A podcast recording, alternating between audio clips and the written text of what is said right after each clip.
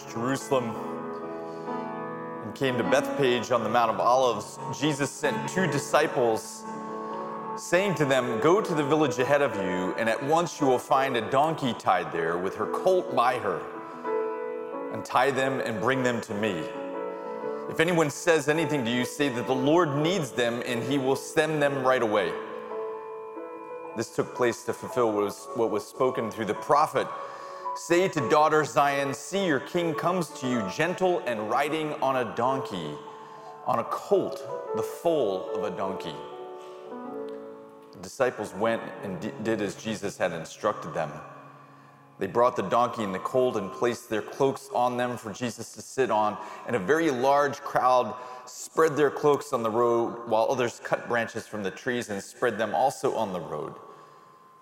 The crowds that went ahead of him and those that followed shouted, Hosanna to the Son of David! Blessed is he who comes in the name of the Lord. Hosanna in the highest heaven. When Jesus entered Jerusalem, the whole city was stirred and asked, Who is this? The crowds answered, This is Jesus, the prophet from Nazareth in Galilee. This is the word of the Lord. Let's pray. God, we pray for insight and understanding today as we consider this scene Jesus coming into the great city of Jerusalem. So guide us and help us to understand better who you are, who we are, and our, the relationship you're calling us into with you, with each other, and with ourselves. In Jesus' name, amen. Well, I'm a little scared after what you did to Michelle. That was a little triggering. So I hope there's nothing else to come. As Nick mentioned a couple weeks ago, the power indeed did go out in the building. So uh, that was a good April Fool's joke. I hope Michelle is okay somewhere. It was definitely a stressful moment two weeks ago. So I think she's doing okay. Well, as you uh, may know, we are uh, starting a two month journey as we reflect on the implications of the res- resurrection and death of Jesus. And next week we are going to be uh, here uh, worshiping together, celebrating the Lord's Supper together. Next Sunday, we're going to gather in uh, Central Park to celebrate Easter in Central Park. Next Friday, we have a Good Friday gathering that's going to be spectacular. So we hope you've got all of these on your calendar. I hope you come out and join us on Friday Sabbath morning, we're going to again celebrate the Lord's Supper together, and then Easter in Central Park. We even have a little gathering at sunrise on Easter Sunday. So we are looking forward to spending time reflecting again on the implications of Jesus' uh, resurrection, but also Jesus' death. And we'll be talking about this for months to come. But today we go back to the week before uh, Jesus' sacrificial death, and uh, we're looking at the story of Jesus' triumphal entry it's called often by Christians the triumphal entry, or referred to that of Jesus coming into the city, the great city of Jerusalem. And uh, so this is a, a scene or a, a, narrative that is recorded in all four of the Gospels that doesn't often happen. So uh, in, in, ancient literature, repetition means uh, importance, it means something big is happening. And so uh, we get this scene in all four of the Gospels Jesus coming into the great city of Jerusalem. And uh, we also get some narrative, some background to the story. Uh, Jesus and this uh, donkey, this colt, this foal, this young animal that has not been ridden before. And uh, Jesus is, is uh, referencing the prophets. And so, uh, in particular, the prophet Zechariah, in Zechariah 9 9, it talks about the Messiah, the one of the Lord, coming in on a donkey. There's also a reference to Psalm 118 here. And so Jesus is anticipating what is what he's doing. He knows what he's doing. He knows what the prophets have said about his role and the messiahship. And so he is fulfilling these prophecies that the Messiah is going to come into his people as a king riding on a donkey. And so we get the picture then that a great crowd uh, has gathered in Jerusalem. We know that, of course, this was the case because it's the season of Passover. And Passover was one of those times when all um, uh, men, in particular Jewish men, uh, were invited to or asked to come into the city of Jerusalem uh, to celebrate. And so you've got an gr- incredible crowd in Jerusalem already.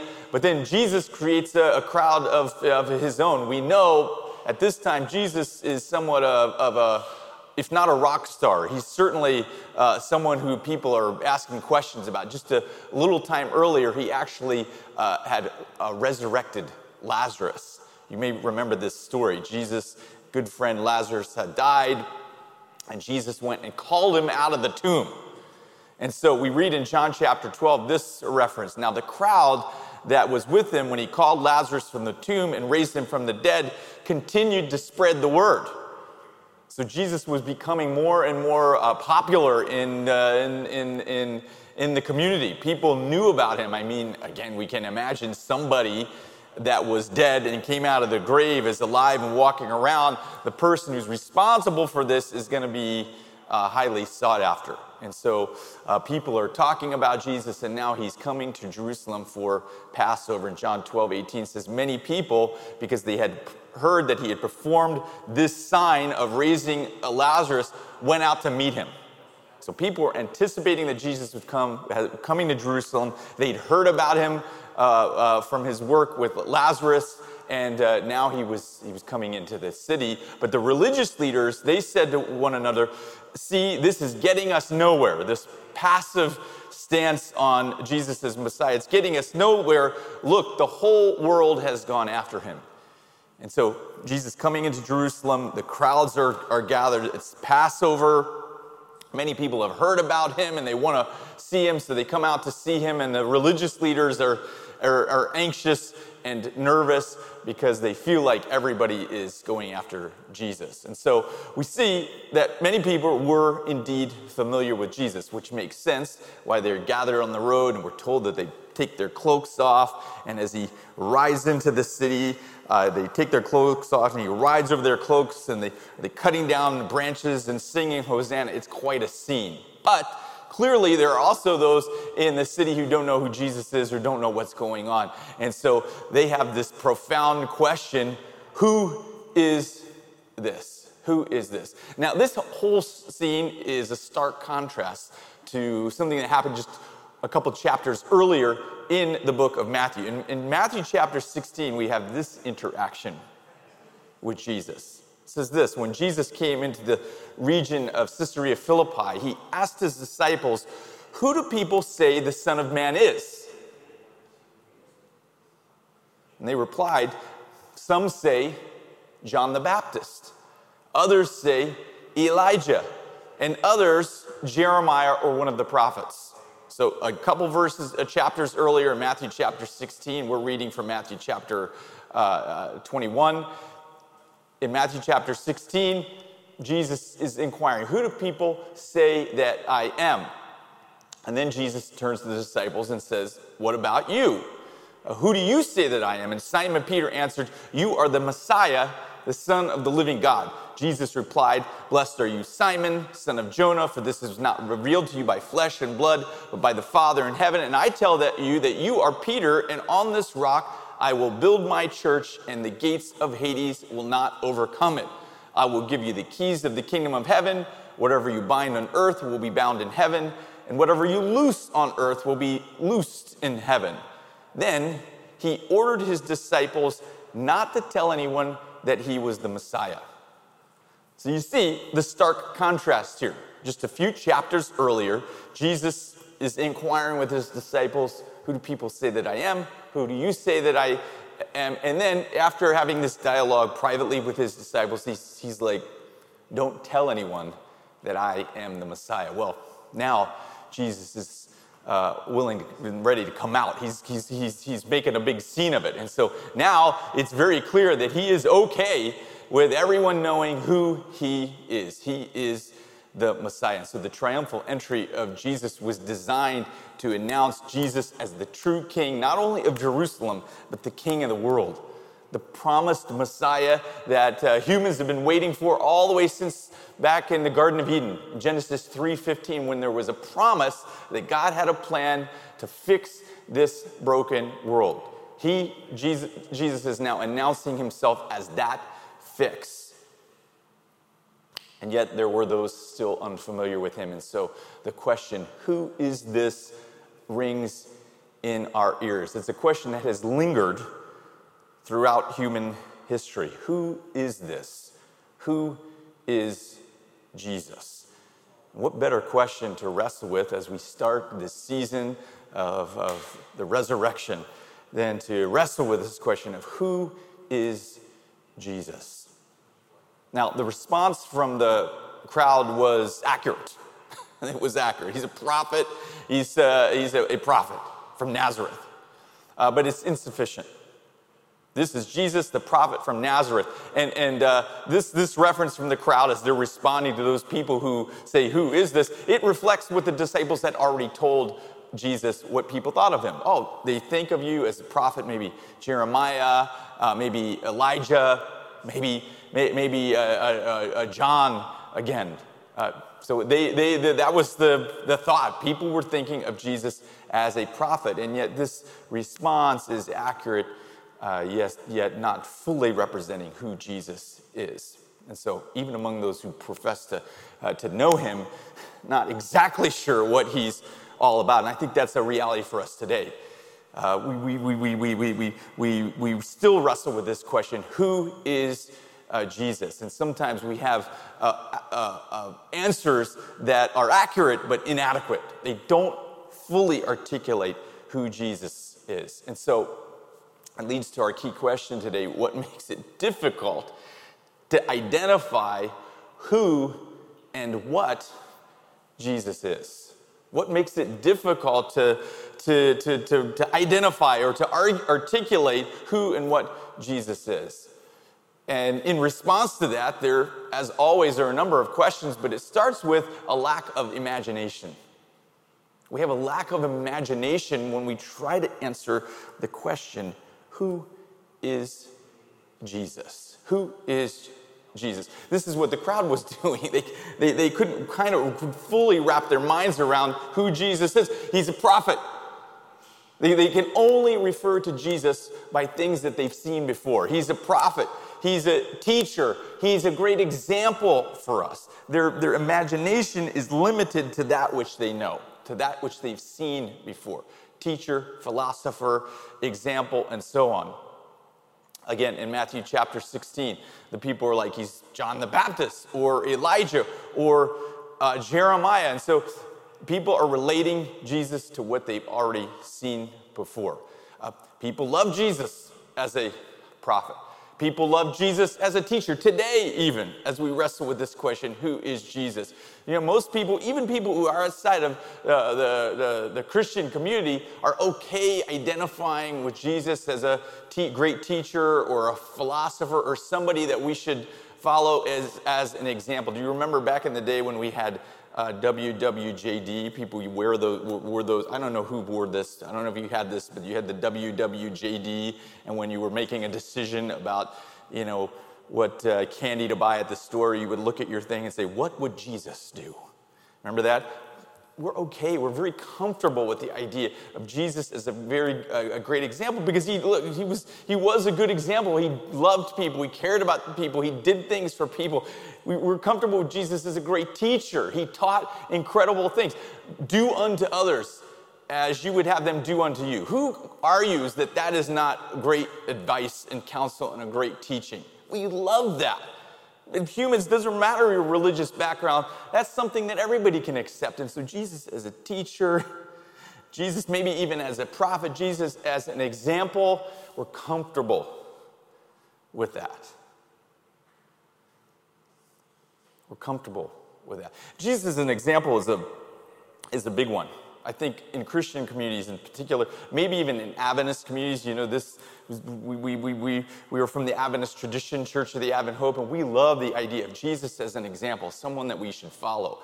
Back in um, about 1988, I was 14 in 1988. You can do the math um, as to how old I am if you want to do that. Who cares?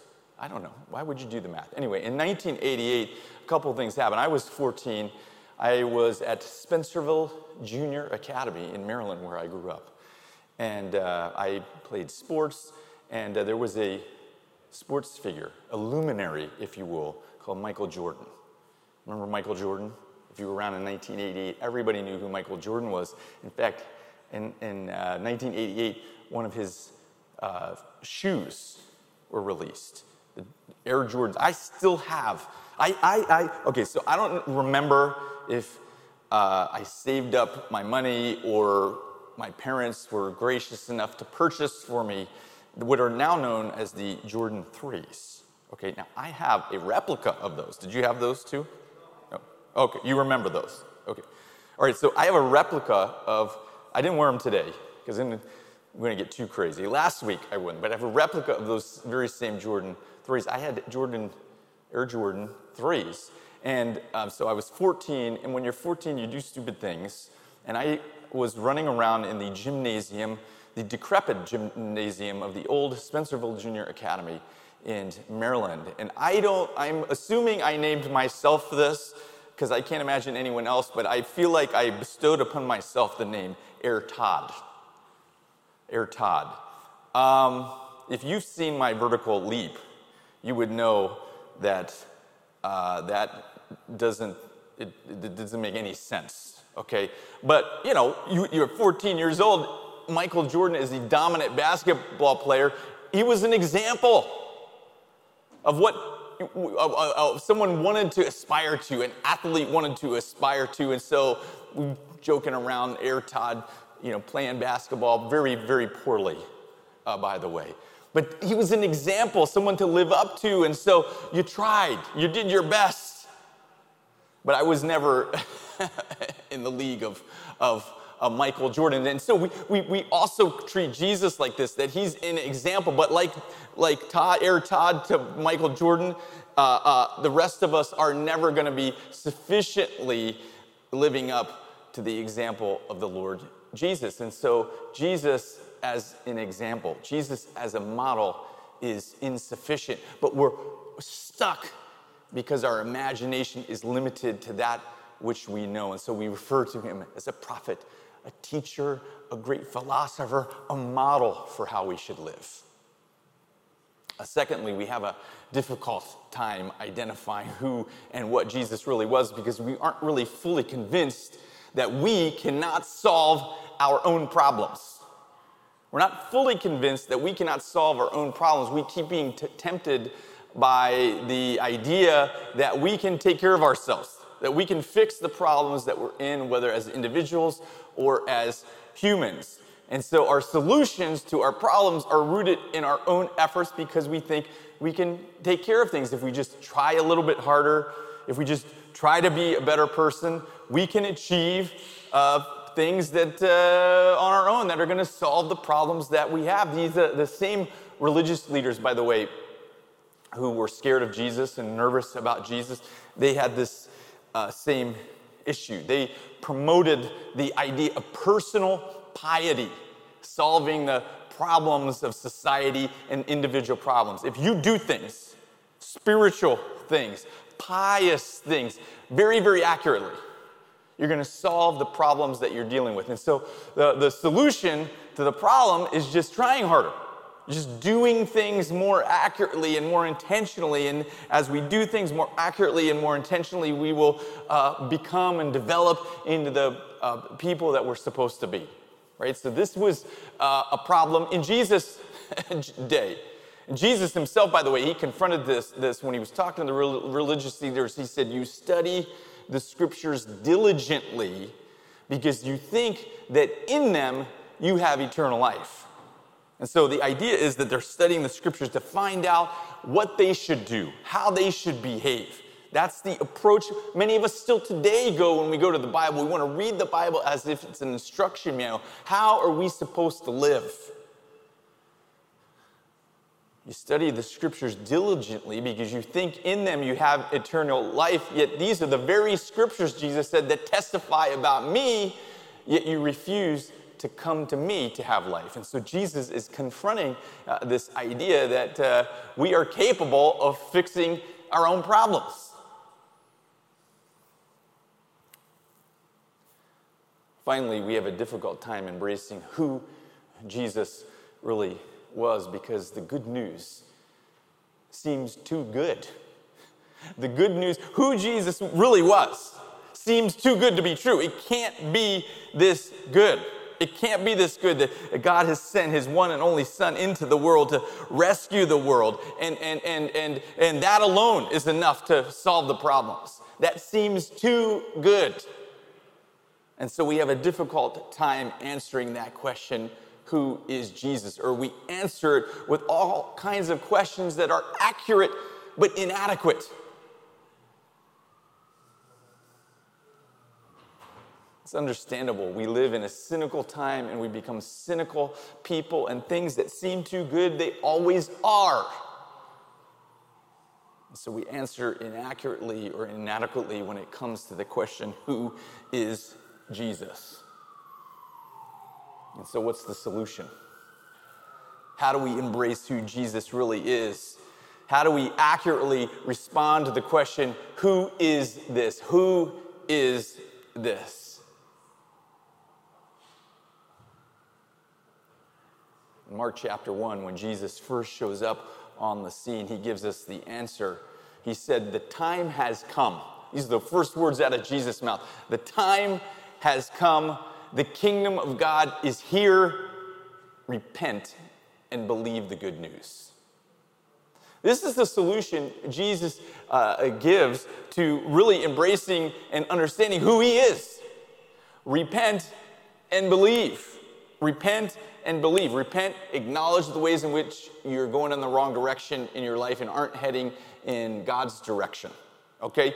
And then believe in the good news. Believe that God has a plan, and that plan is rooted in the work of Jesus. Even if you don't understand everything about him and what he's doing, Jesus like, that's okay. I mean, Jesus, before he explains who he is, he shows up. The first words out of his mouth, mouth are repent and believe. He's inviting us to believe even before we get everything. And so, the solution of the issue, who is Jesus, and the question, who is Jesus, Jesus responds, repent and believe. Like he, Jesus is inviting us to believe in something we don't fully understand. And that is challenging to us, especially in this world where we've got to uh, prove everything. Now, this invitation to believe isn't just based in the wind. God has given us enough evidence that He's at work in uh, the, the world to, to trust and believe in Him. And so He can say, Jesus can say, when He calls us into relationship with Him, acknowledge the ways in which you've been heading in directions that are hurtful and harmful to you and to each other, and believe in the one that God has sent. Jesus is calling us into belief in him so that we can truly understand who he is, not just a prophet, not just a teacher, not just an example, but the one who rescues us from everything, who gives us power and peace in this broken world. In Matthew chapter 11, Jesus says this Come to me, all who are weary and burdened, and I will give you rest. He doesn't say, Come to me and I will teach you how to be peaceful and to how to live a better life. He says, Come to me and I will give you something that you cannot conjure up on your own. I will give you rest. This is the invitation of Jesus. God doing something for us through Jesus that we will never, ever, ever be able to do on our own. And so, who is Jesus? He is the one who's changed the world. Paul said it like this God made him who had no sin, talking about Jesus, to be sin for us, so that in him we might become the righteousness of God. Who is Jesus? He's the one who became sin for us, so that we can become righteousness. God's work on our behalf. And the invitation is to confess and believe in this. Jesus is the solution, not Jesus' teachings, not Jesus' example. Jesus himself is the solution to our broken worlds and to our broken self, and he's inviting us to confess faith and repent and trust in him. And so, in the season of Jesus' death and his rest and his resurrection, may God give you peace as you confess faith in him today. Amen.